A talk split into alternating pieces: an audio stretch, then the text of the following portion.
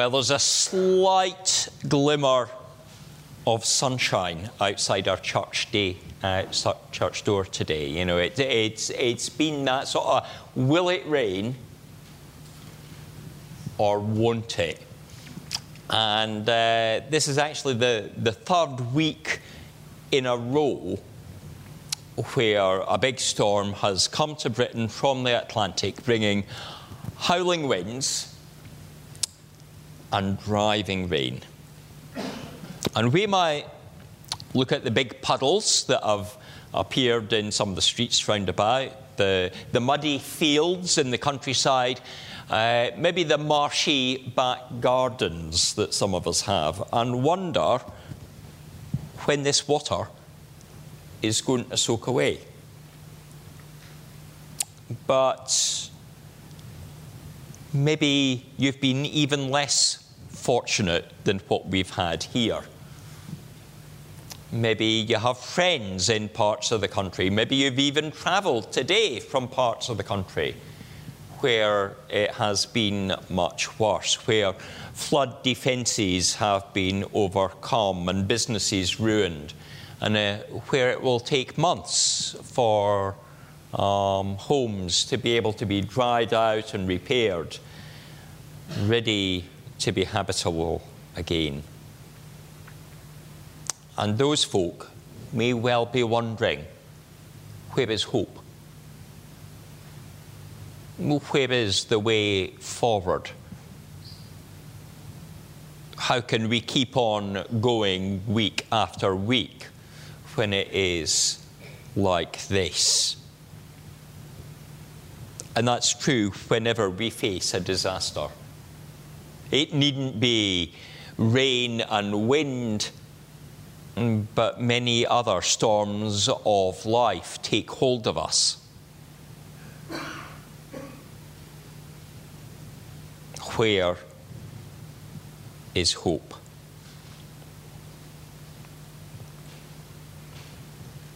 When it is rainfall, when it is a storm, whether it's even like a, a hurricane in the uh, Caribbean, typhoons in the Indian subcontinent, destruction coming to everything that is within eyesight. Even those storms pass and a new day comes.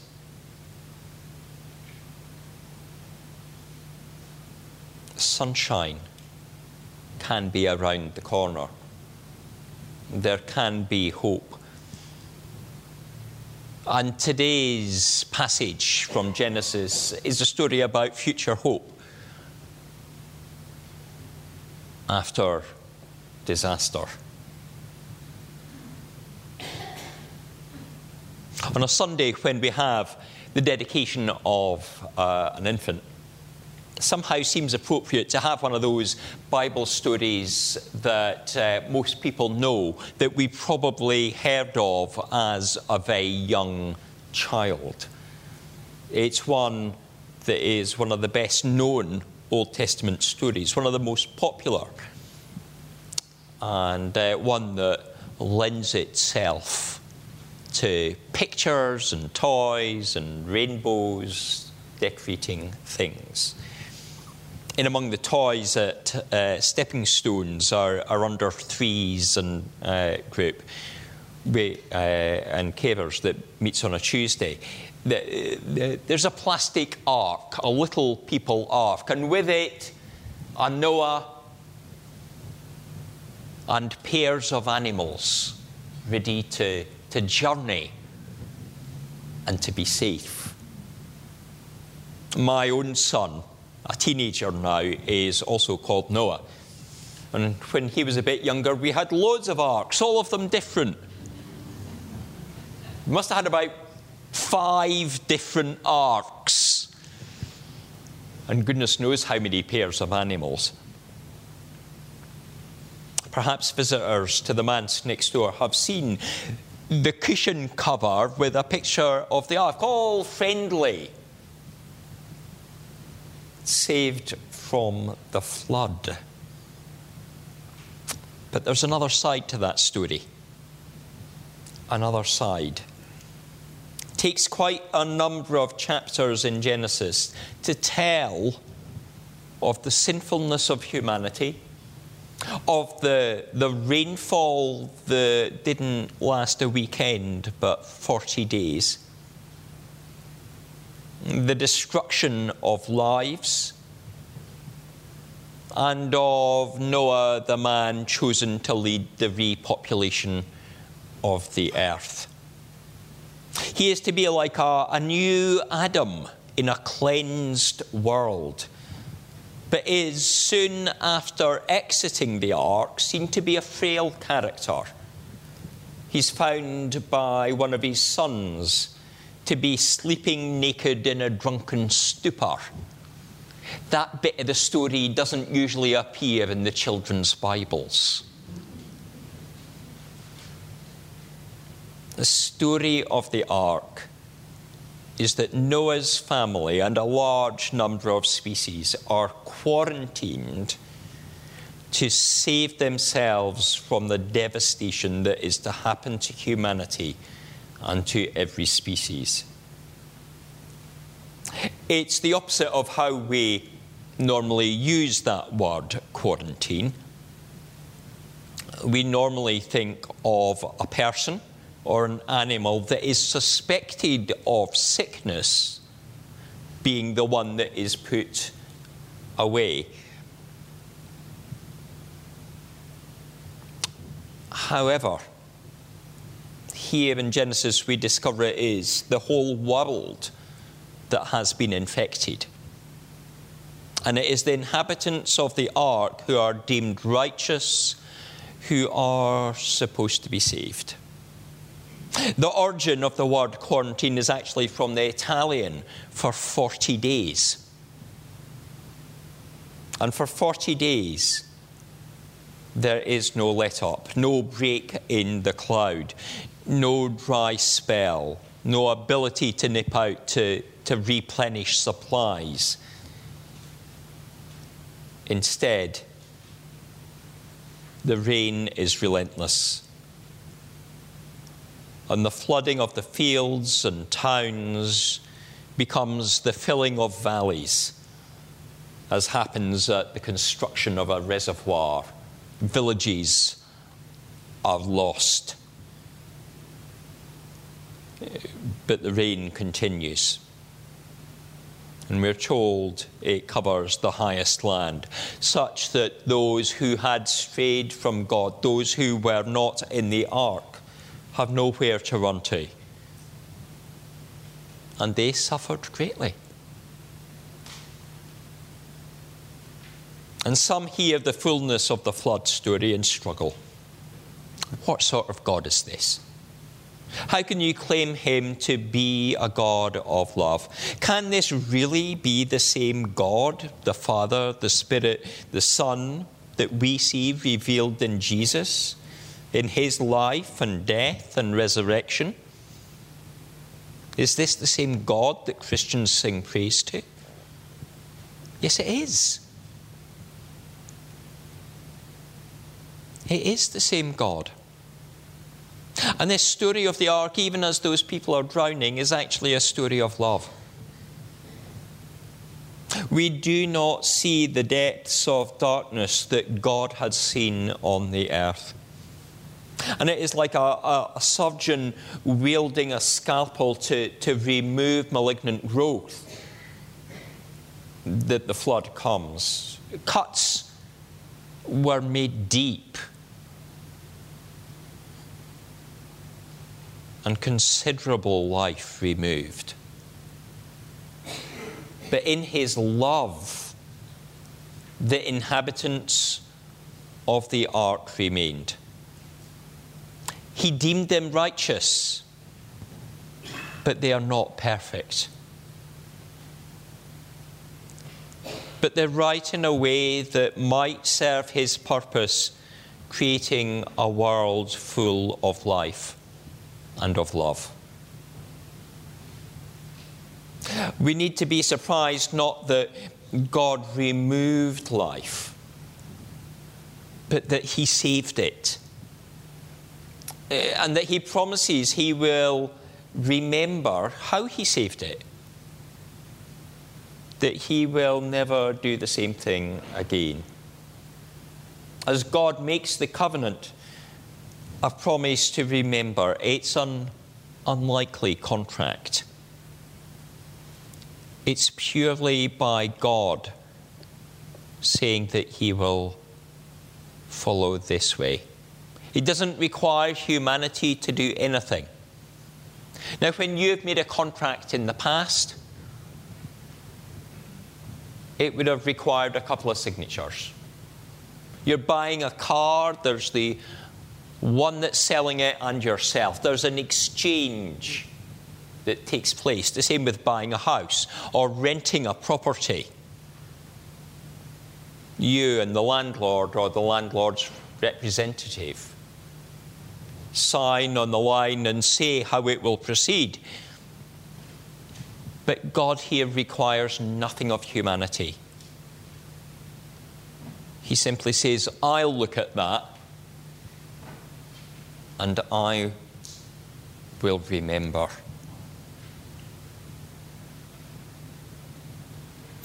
And he says this knowing that the job is not done. Yes, there's been a flood and lives have been wiped out, but the world is not left free from sin because there's still that family of Noah, the ones that he's rescued are not pure and holy. Noah's descendants will be wayward, but he will not, the Lord will not cause a flood to destroy humanity. The storms and flooding we see and experience are not that insurance category act of God, but they're a result often of our own foolishness as a species, a fallen people. Agreed to build on land that should not be built on the desire to generate carbon dioxide at an alarming rate by burning fossil fuels, the cutting down of the rainforest to produce land for the production of beef. Our refusal to limit our behaviour. We often bring the flooding that is seen in the world today.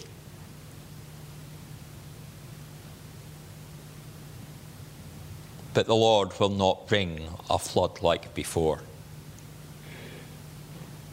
And the promise to remember does not mean he will forget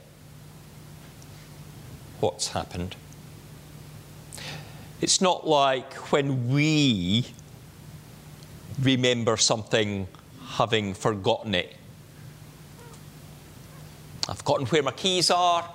Where are they? Oh, I remember. I put them in my pocket, but maybe in the other suit.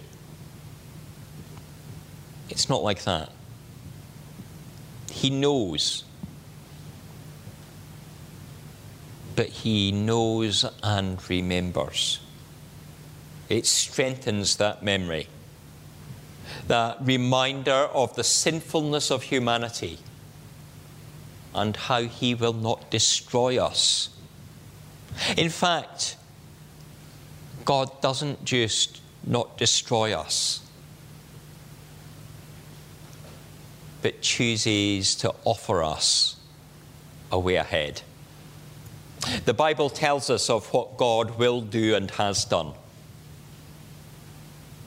so that life may flourish and hope be known. Through Abram, a people were chosen and set aside to be an example to the world, a people living for God.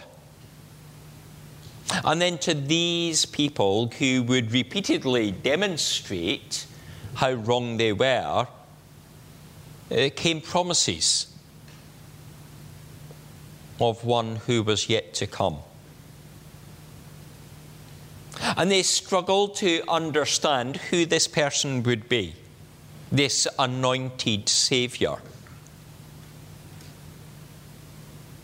They struggled to understand what it was they needed to be saved of. Which invading army?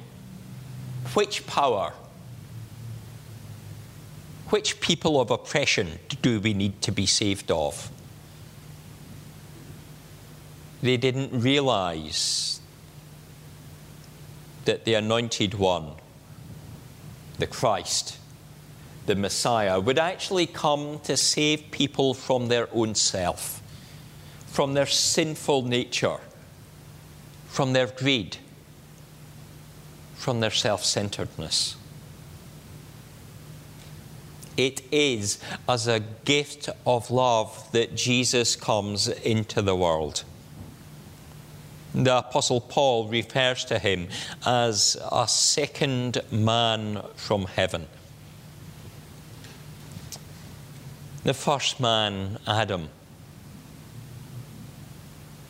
was pure and holy at the beginning, free of sin, but he was tempted. The Son of God, conceived by the Holy Spirit and born of Mary, is able to resist the evil one's temptations. He is able to live for God. And we'll be looking tonight at the temptations in the wilderness. In Jesus' earthly life, he points the way to the Heavenly Father. He calls us to turn from what is wrong. He encourages us to choose a life that honours God. And then, in his death on the cross, taking a, a gruesome punishment despite having done nothing wrong never having sinned. Jesus suffers the flood of our sins pouring upon him. And so, by his love, by his grace, those who turn to him can be forgiven. And by his mercy, we don't face that punishment of being separated from God of being dead to God. In Jesus, we can have hope. And in living his life, we can bring hope to others. In places devastated by flood, churches can open their doors and welcome people in. I know that because where I was before I came here had, in the time before me, suffered floods. Back in 95, Northampton had been, most of the town centre, had been flooded. Even the church that I was later to become minister of was flooded. When it got refurbished, they put all the main sockets on the wall up about this height so that they wouldn't get flooded again.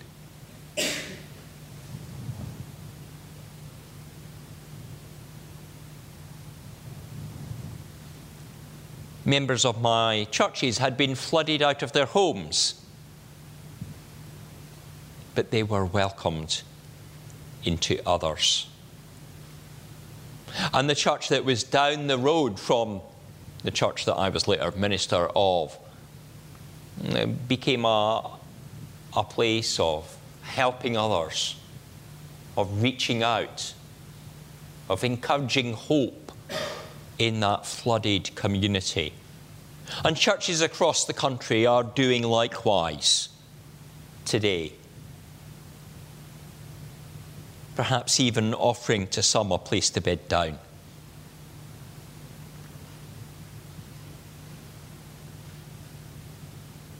We might not experience that here, but we can offer hope. We can, through the food bank, through other organisations, see that those who are in deepest, darkest need receive something of God's love and a presence. Do we, I wonder, live a life that, that honours the God who loved the world enough to bring a rescue mission in the ark, even though it was in some way actually doomed from the start to carry sin into the post flood world. Do we honour that God that loves even such people? Do we choose to love others in a way that is sacrificial, using our time, making wise financial decisions. As future generations grow, children like Sammy, what do we hope for them? And can we be people of hope by doing things that makes hope become a reality? That sees that they have a future, that they have a home, that they can have fun and an education.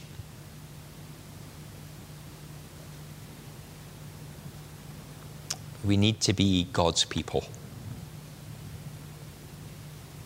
People that have a promise of love.